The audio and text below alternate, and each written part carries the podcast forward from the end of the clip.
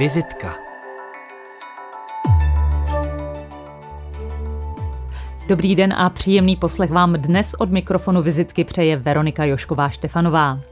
Mám rád divadlo, které se nebere přehnaně vážně, říká o své tvorbě můj dnešní host, divadelní režisér a scénárista Janek Lesák. Muž, který se narodil 12. listopadu 1989 v Chebu.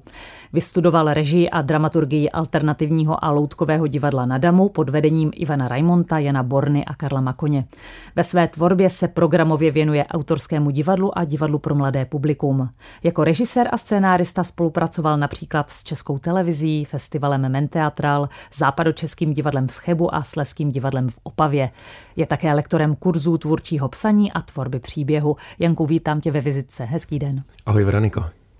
Od roku 2014 do konce roku 2022 byl Janek Lesák kmenovým režisérem Malého divadla, jakožto jedné ze scén Jihočeského divadla v Českých Budějovicích, pro které autorsky a režíně připravil 22 inscenací, mezi nimi Etiketa pro sígry, Filmmakeri, Game, Čechomoří a řada dalších.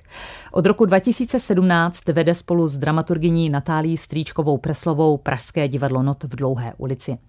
Janku, ty stále a rád zkoušíš ve svých inscenacích nové postupy, tak to už se dotknul například binaurálního zvuku, live cinema, nebo se pokusil přenést komiksovou estetiku na divadelní jeviště a zatím poslední inscenaci Šmejdí útočí jste začlenili s vaším tvůrčím týmem do inscenace i novou magii.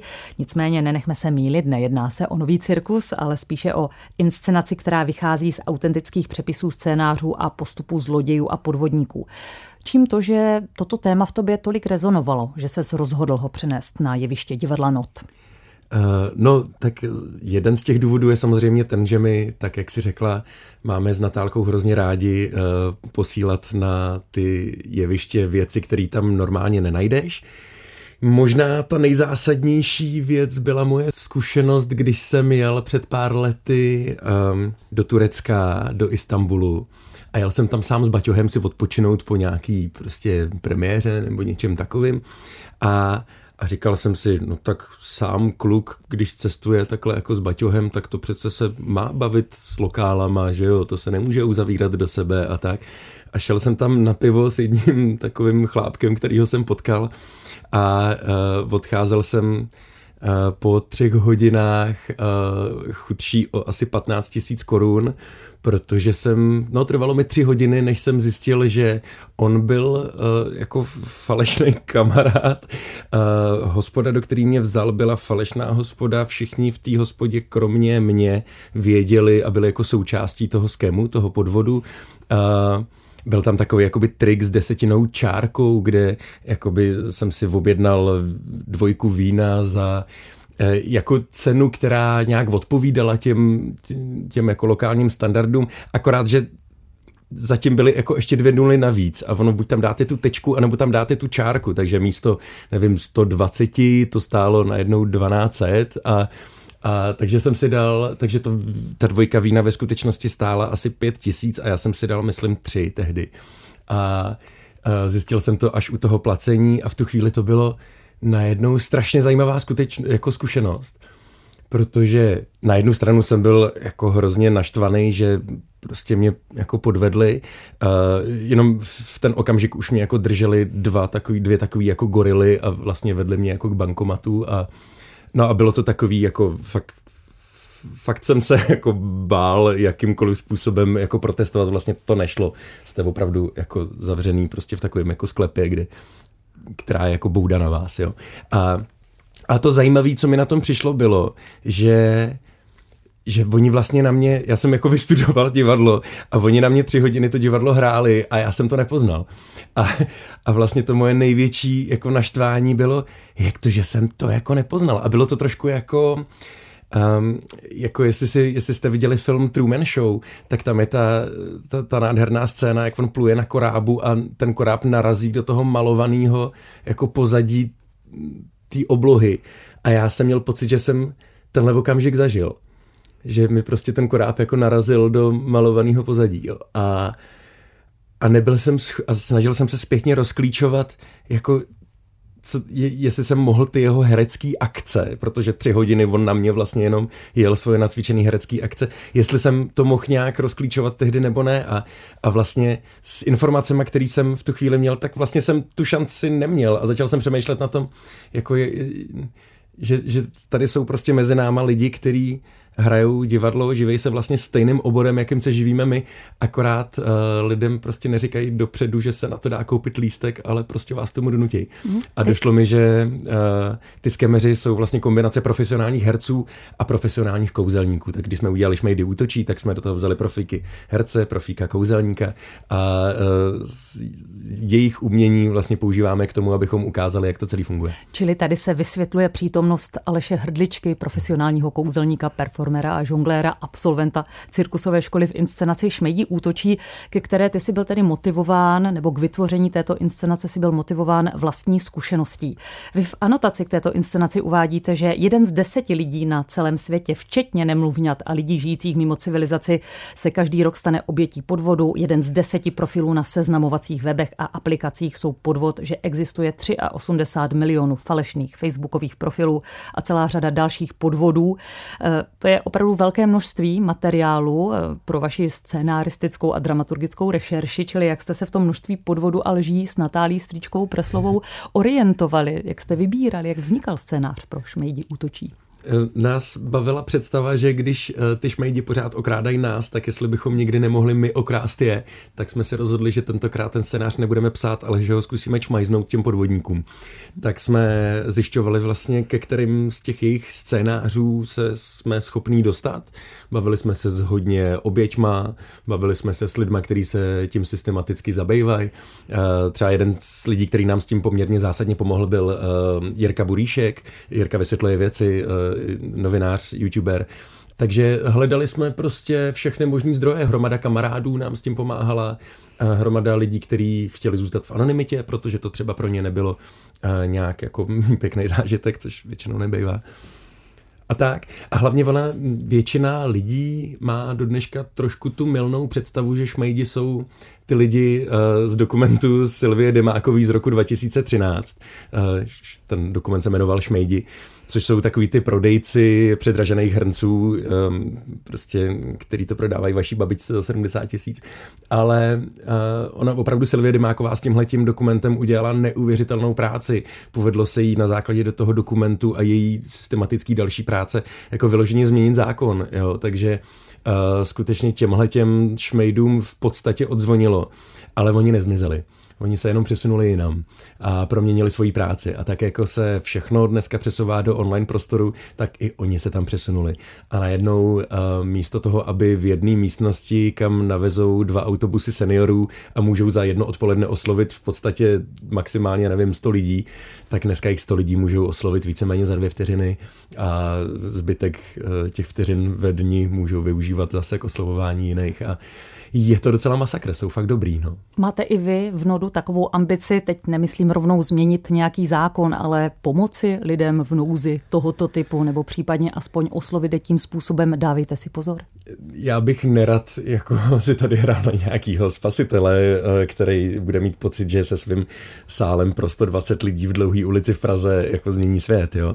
Ale um, my jsme se pokusili prostě udělat inscenaci, ve který nejenom, že dostanete nějakou jako informační, nějaký informační background o tom, jak to jako probíhá a na co si rád bacha, ale snažíme se hlavně, aby ta inscenace bylo jako místo, kde vás prostě jako poděláme třeba desetkrát za tu inscenaci, jo. A, protože, mm, abyste si to prostě zažili na vlastní kůži. Protože největším problémem je, co uvádějí policie, statistiky, všichni, že my máme prostě pocit, že nám se to stát nemůže. Že my jsme ty chytrý, který by na to přece přišli. Já jsem taky ten chytrý, který přece se nenechá v Istanbulu uh, jako nachytat, jo. Uh, no, tak nejsem. A mimochodem třeba i při přípravě té inscenace, tak jsme sami v tom týmu byli podvedení asi čtyřikrát. Jo. My s Natálkou jsme třeba jako první věc, kterou jsme udělali, jsme si chtěli vyzkoušet takovou jako hyperrealistickou jako gumovou masku, že bychom ji používali v té inscenaci a objednali jsme ji a ona hrozně dlouho jako nešla a, a no, prostě ten web byl podvodný, no, přišli jsme o ty prachy. Pak jsme to o pár měsíců znova, jsme si řekli, tak fajn, tak teď to objednáme jako z nějakého seriózního webu a udělali jsme to znova, se s jiným webem, jo. Aleš Hrdlička, eh, kouzelník, který tam s náma hraje, tak um, ten zase nám vyprávěl, jak byl podvedený na eh, jako nějakém bazoru s kouzelnickými rekvizitama, jo. že vlastně přišli na to i ty kouzelníci, že mají, že, že stránka, na který si mezi sebou prodávají ty kouzelnické rekvizity, tak, tak i vlastně vlastní nějaký pofiderní týpek, o kterém ve finále ta komunita zjistila, že o něm nikdo nic jako neví a že tam nabízí věci, které asi fakt jako nemá a, mm-hmm. a, a tak, takže um, i ty lidi, kteří se tím živí, tak eh, se stanou velmi snadno oběťma. No. A to můžeme dodat, že Aleš Hrdlička je mistr České republiky v nové magii, takže i těm nejlepším a, jak říkáš sám, chytrým se může stát, že se stanou obětmi takzvaných a, šmejdů. A jediná šance je prostě jako znát ty principy a vědět, jak to vypadá. A znát principy, na kterých funguje náš lidský mozek. Protože to, že se necháme jako oblafnout nějakým šmejdem, to není um, informace o naší blbosti. To je prostě, to jsou profíci. Jsou to fakt zkušený lidi, který ví, jakým způsobem funguje naše podvědomí, a my všichni jsme zmanipulovatelní, protože chceme být zmanipulovatelní, jinak by třeba nefungovalo to, co dělá ale žadlička. No. Říká ve vizitce Českého rozhlasu Vltava režisér a scénárista Janek Lesák. Inscenace Šmejdí útočí bude mít reprízu v rámci 22. ročníku festivalu Nového divadla Malá inventura, který v Praze začíná už 20. února. Janek Lesák, divadelní režisér, je také v dnešním pořadu hudebním dramaturgem a jeho první píseň, kterou vybral, se jmenuje Proč nejsi větší od Hany Zagorové. Janku, tady mě napadá jediná otázka, proč? Já se přiznám, já jsem si tu písničku nevybral. Vy jste mi totiž zadali, že mám poslat čtyři písničky, který mám rád a který poslouchám. Tak jsem, uh, jsem poslal čtyři písničky od mini kapely, což je moje kapela. A vy jste mi potom napsali, že eh, je to prej moc prostý a že to nemůžete pouštět. Tak jsem nechal hlasovat mezi mýma kamarádama na sociálních sítích, jestli by ty písničky jako si nechtěli vzít jako oni. Následující písnička tím pádem není moje, ale tu si vybral můj kamarád, režisér Mikuláš Tic. Tak Mikuláši, to je pro tebe. Posloucháte vizitku Českého rozhlasu Vltava, ve které je hostem divadelní režisér Janek Lesák. Janku, na začátku jsem zmiňovala tvou zálibu v objevování nových postupů a technologií pro jevištní tvorbu. Kde se zrodil tento tvůj zájem? No, mně spíš přijde, že divadla to obecně dost málo používají vlastně. Uh, tak mě vždycky bavilo zkusit na to jeviště přinést něco, co tam uh, za normálních okolností nebejvá, ale vlastně je mi dost jedno, jestli je to technologie, nebo je to téma, nebo je to nějaký bizarní žánrový spojení, nebo tak.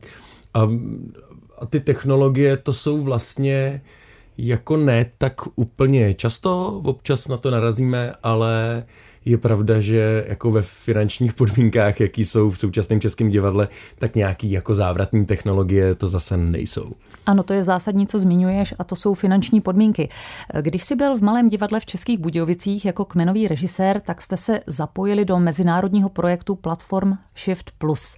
A to byl projekt zaměřený právě na využití moderních technologií v jevištní tvorbě a v divadle pro mladé publikum, pro teenagery. Řekl bys, že technologie je to, co přitahuje pozornost mladého publika a nebo vůbec mladé lidi do divadla, že jsou to technologie, co uchvátí jejich pozornost? No, já si myslím, že právě vůbec. myslím si, že to je takový jako, um, taková boomerská představa, no. Uh, že my máme pocit, že my, my, co jsme vyrostli maximálně na ICQ, tak máme pocit, že když jako uh, jde ten teenager do divadla, tak tam hrozně potřebuje vidět jako virtuální realitu. Já myslím, že jako ne.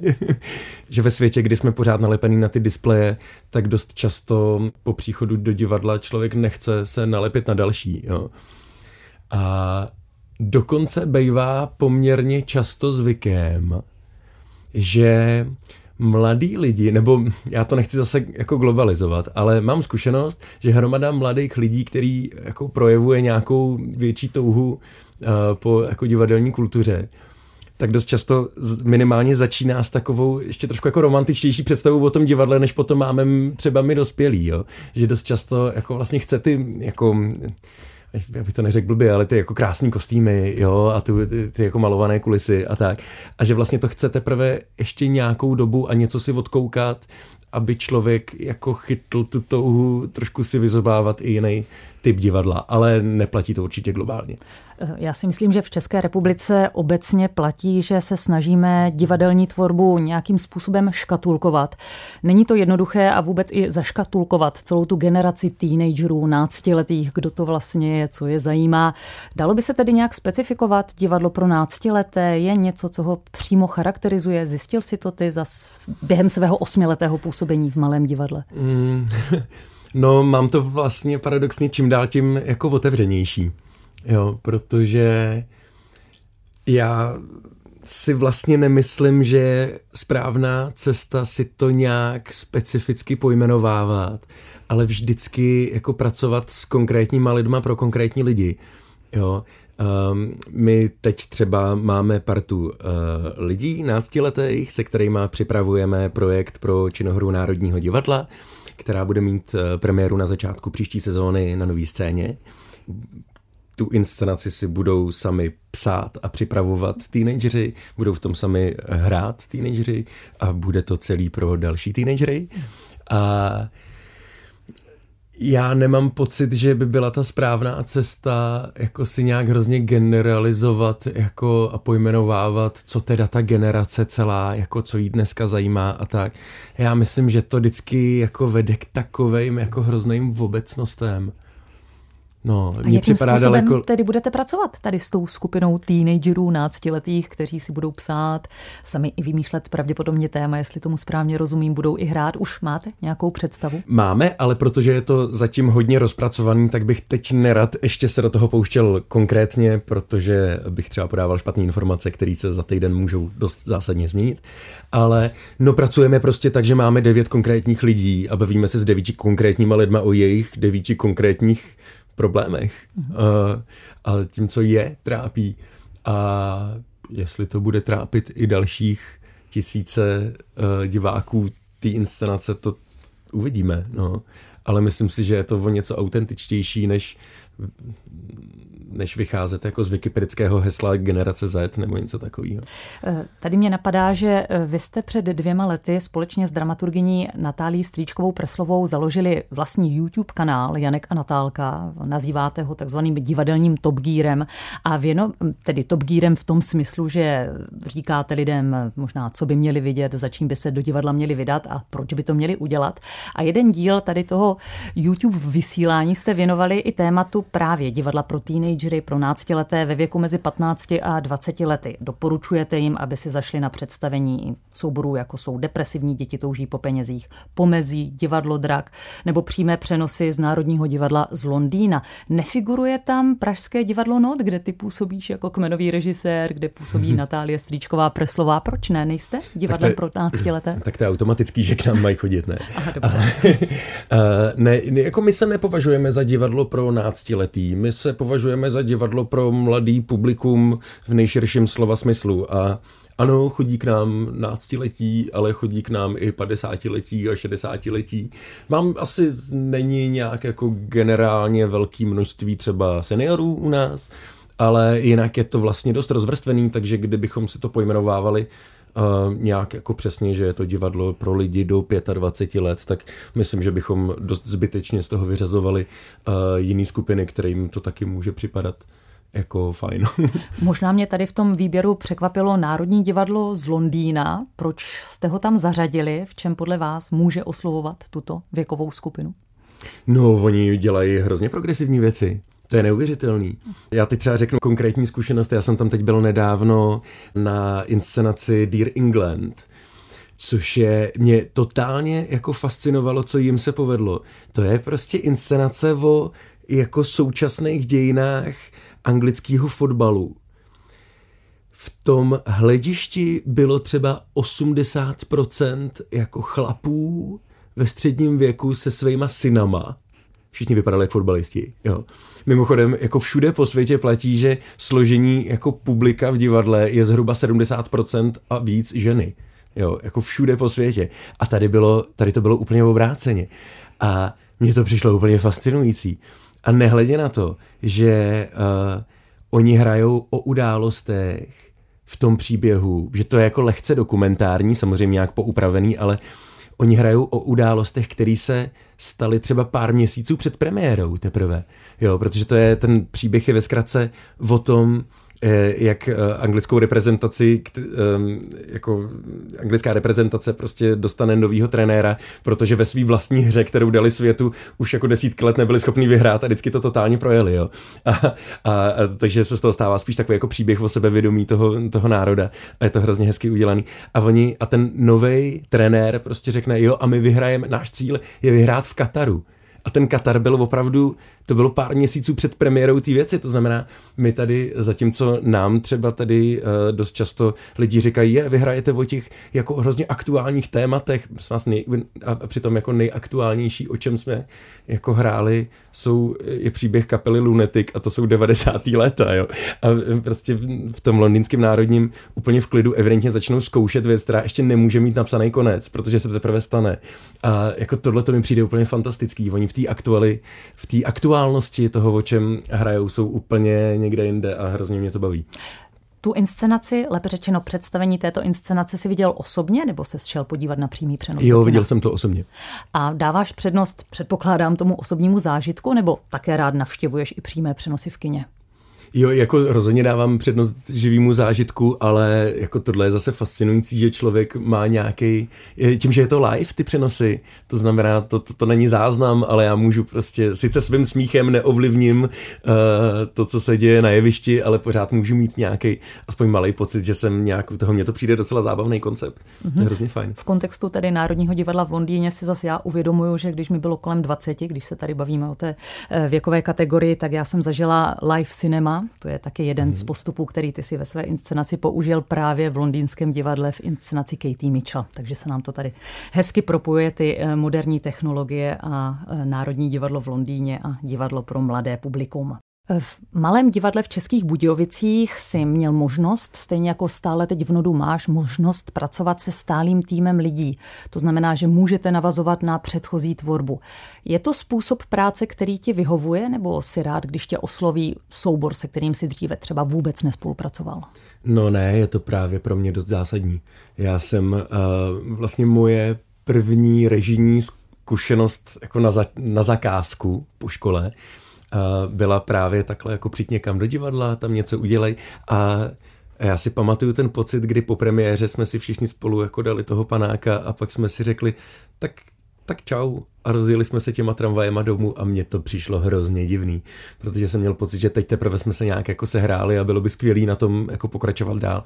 Takže jo, my jako s Natálkou programově prostě chceme mít tým, se kterým se někam jako vyvíjíme a, a můžeme u jednoho projektu zjistit, co by bylo super udělat příště a zkusit, uh, zkusit to takhle jako posouvat spolu. Nehledě na to, že když jsme přišli do Nodu s Natálkou, tak jsme měli trošku pocit, že to byl takový prostor, ve kterém, jak se tam jenom jako střídali různé party divadelníků, tak um, to byl sice hezky otevřený prostor, ale nikomu to tak úplně nepatřilo. Jako neexistoval nikdo, kdo by si řekl, jo, tady je moje doma. A jako staral se o to, um, dával do toho tu svoji energii a, a, a zval tam lidi a jako kopal za to, aby to tam bylo super místo pro kulturu. Jo. A tak jsme si říkali, to musíme, to prostě musí někomu patřit. Tak jsme tehdy uh, šli na Damu, kde zrovna končil e, jeden konkrétní herecký ročník, který se tak rozlíželi, co by mohli dělat a my jsme za nima tehdy přišli za právě Láďou Kardou, Honzou Stříčkem, Martinem Cikánem a Lumírou Přichystalovou a řekli jsme jim, čau, nechcete prostě s náma dělat not? A oni s náma do toho šli. A přestože teda my nemáme jako možnost jim nabídnout angažmá, tak máme možnost jim jako systematicky, jako každý další projekt um, pořád oslovovat je a dělat to s nima a myslím si, že se to jako dost hezky osvědčuje. čili ten prostor už jste přijali za vlastní. Jak hodnotíš těch 6-7 sezon, co tam působíte? Jak bys označil to divadlo, které děláte? Jste generační divadlo? Já myslím, že jsme generační divadlo.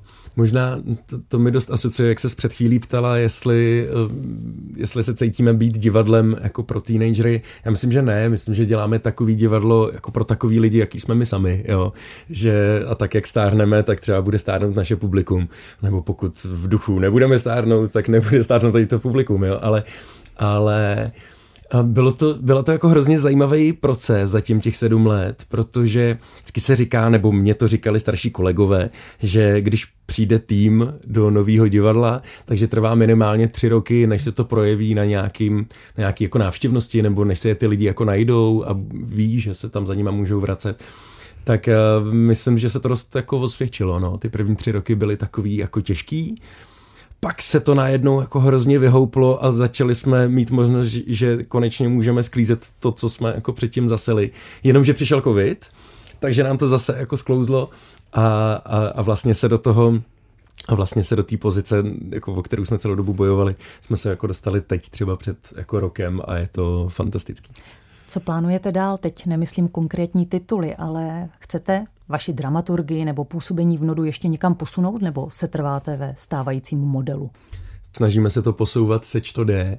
A jako myslím, že to nejdůležitější, o, to, o co se teď s Natálkou snažíme, je uh, zbavit se jakýchsi požadavků na kvantitu a zkusit toho dělat míň, ale kvalitnějíc.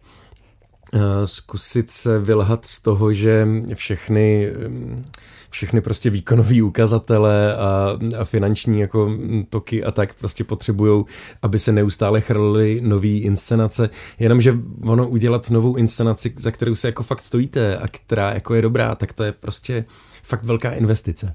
I finanční, i prostě energetická a jako tvůrčí a práce hromady lidí a tak dále.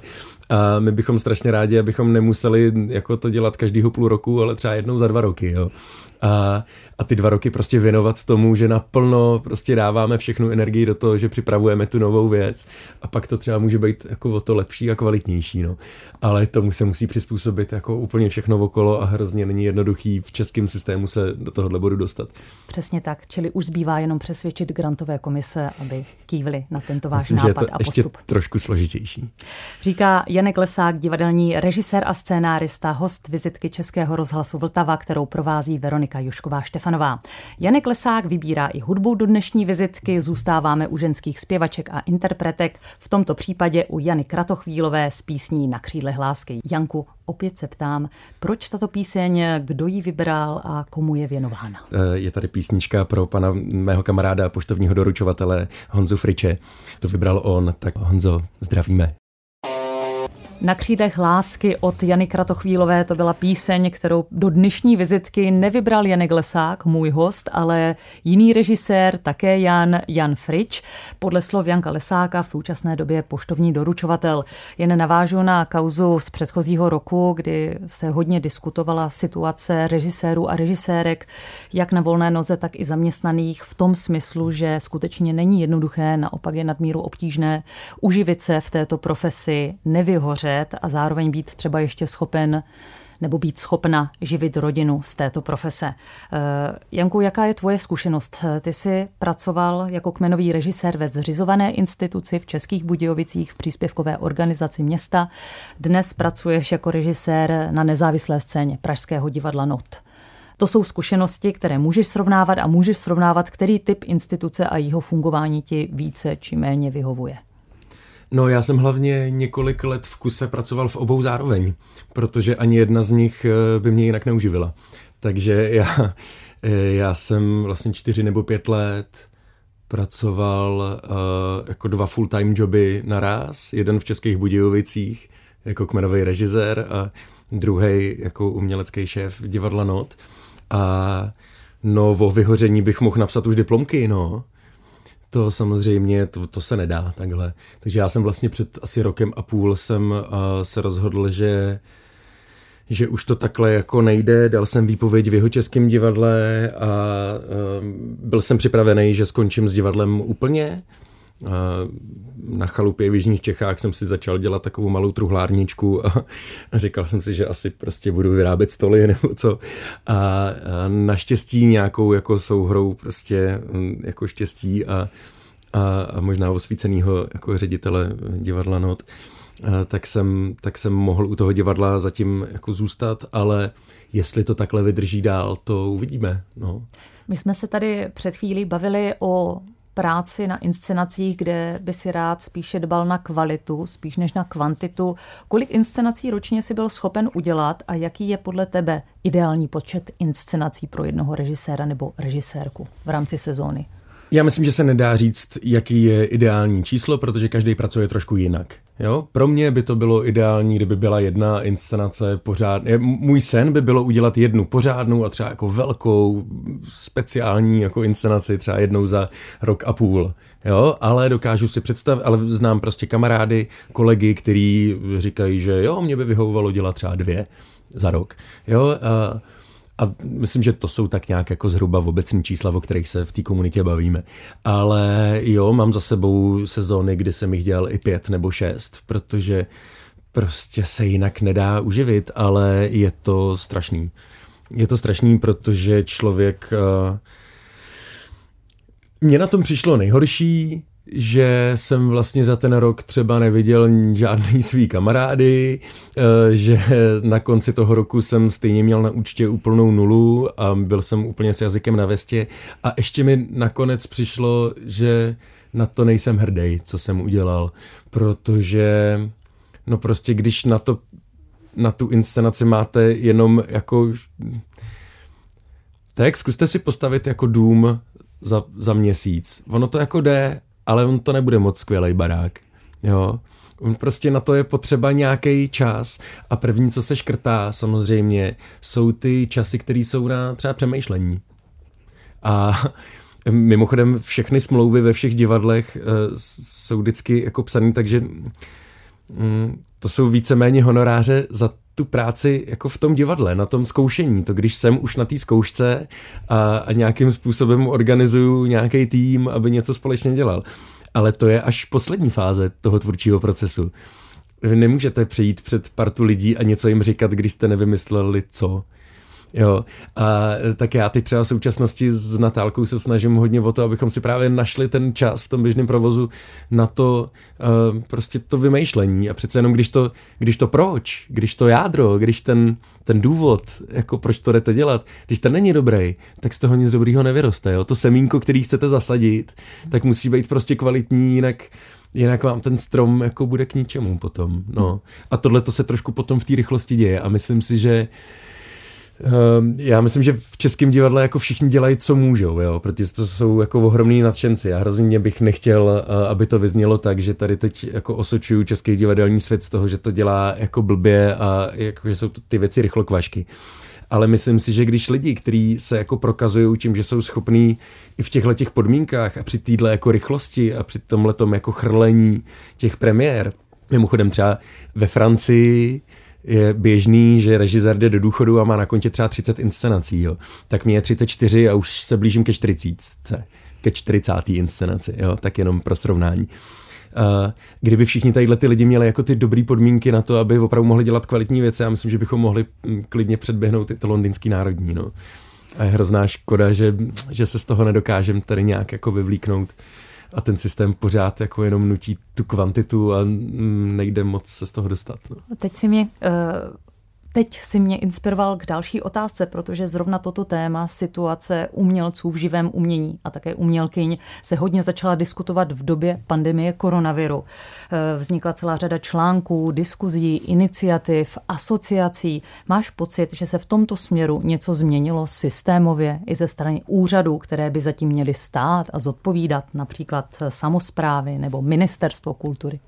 Ne, Tak a jsme tam, kde jsme byli na začátku mm. a to mi připomíná další díl vašeho YouTube eh, kanálu a tedy díl věnovaný ministrům a ministriním kultury od roku 1989, což byl rok, kdy ty se narodil a za tu dobu se jich vystřídalo na této pozici 20.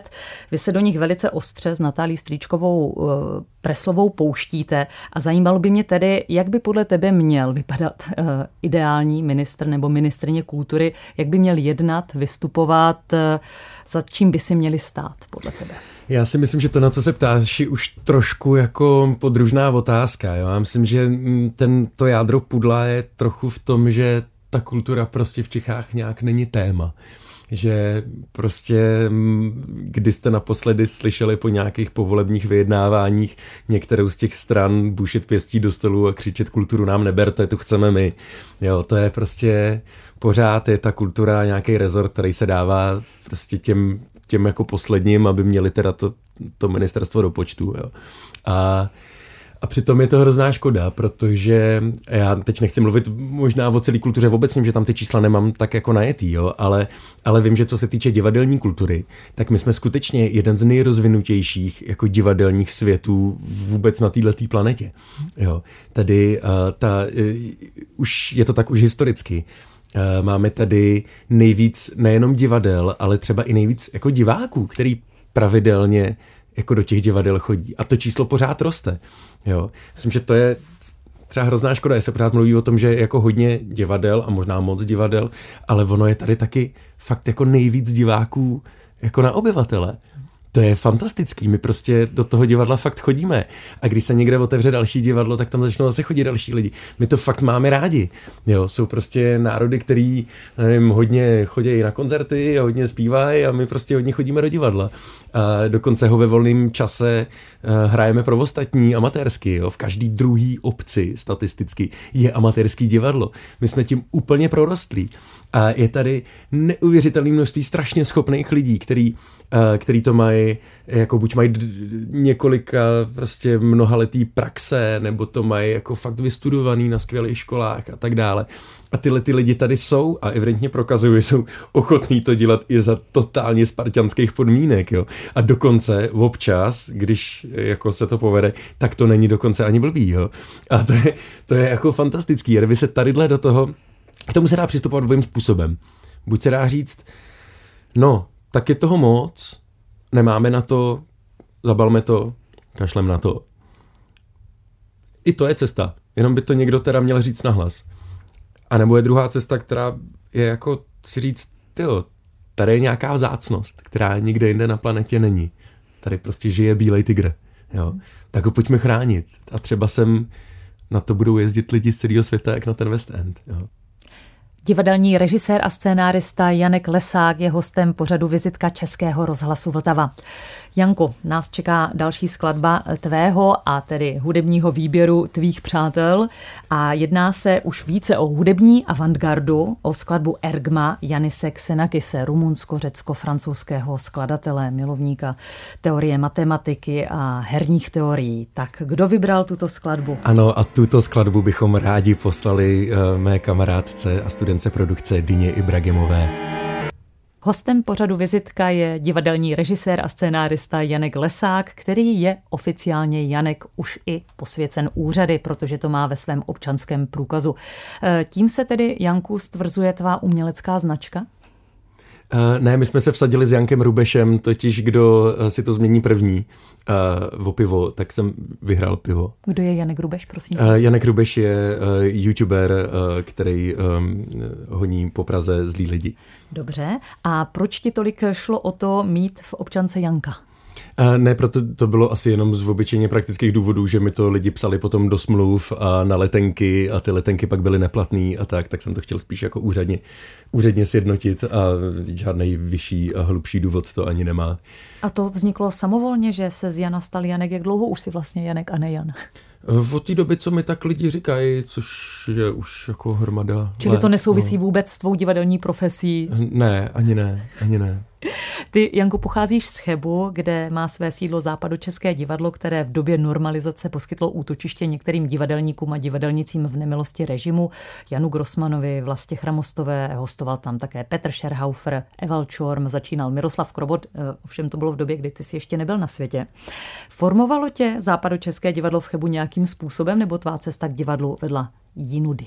Tyjo, bylo hrozně zajímavý. Mě máma nedávno říkala, že, protože ona je herečka, která v západu českém divadle v Chebu hrála a a říkala mi, že, je tam, že tam vlastně šla kvůli tomu, že když po škole měla možnost si vybrat mezi Chebem a ještě jiným divadlem, takže kdysi někde od svého táty, což byl divadelní režisér, zaslechla, jo, v tom Chebu tam je teď ten Grossman, tam se dělá dobrý divadlo.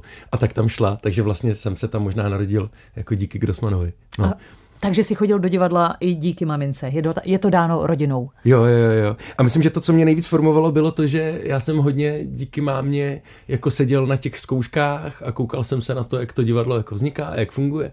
A hrozně jsem se vždycky snažil svým kamarádům jako říct, jak je to super, že jako divadlo je fajn, pojďte se mnou. A nikoho z nich to divadlo vůbec nezajímalo. A já jsem vlastně, mám do dneška takový pocit, že divadlo, který dělám, dělám takovým způsobem, abych těm kamarádům jako ukázal, že je to fajn místo a pojďte tam taky se mnou. A nepovažovali tě trochu za outsidera, když, když si tahal kamarády do divadla? E, jo, považovali a nešli se mnou nikdy samozřejmě, že jo, divadlo, ten starý. Celá řada studentů a studentek divadelních škol má za sebou nějaké zkušenosti s amatérským divadlem, ty už si ho dnes tady zmiňoval. Byl jsi ty amatérský divadelník? Jezdil jsi na Hronov? Ne, byl jsem na Hronově loni poprvé. Čím to je dáno? To je dost překvapivé. No nevím, nějak mě, jo, vím proč, protože mě tam nepozvali. My jsme, my jsme z, uh, my, my jsme se svýma kamarádama z Gimplu udělali jakoby svůj takový amatérský prostě uměleckou skupinu a, a s tou jsme dělali inscenace a jezdili jsme s tím v létě prostě po festiácích a tak. A myslím, že jsme jednou, naps- pak jsme zjistili, že existují nějaký takový ty amatérský přehlídky a postupové přehlídky a takhle.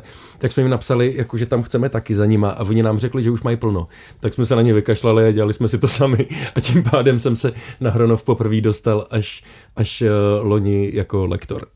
Řekl bys tedy, že eh, tvá zkušenost jakožto studenta z DAMu byla zásadní pro tvoji následně profesionální praxi pod vedením Makoně, Raimonta, Borny? Dali ti hodně nebo naopak si čerpal tu inspiraci pro svou profesi potom jinde? Ne, jasně, že jo. No jasně, že jo. To je jak dostat se na Bradavice.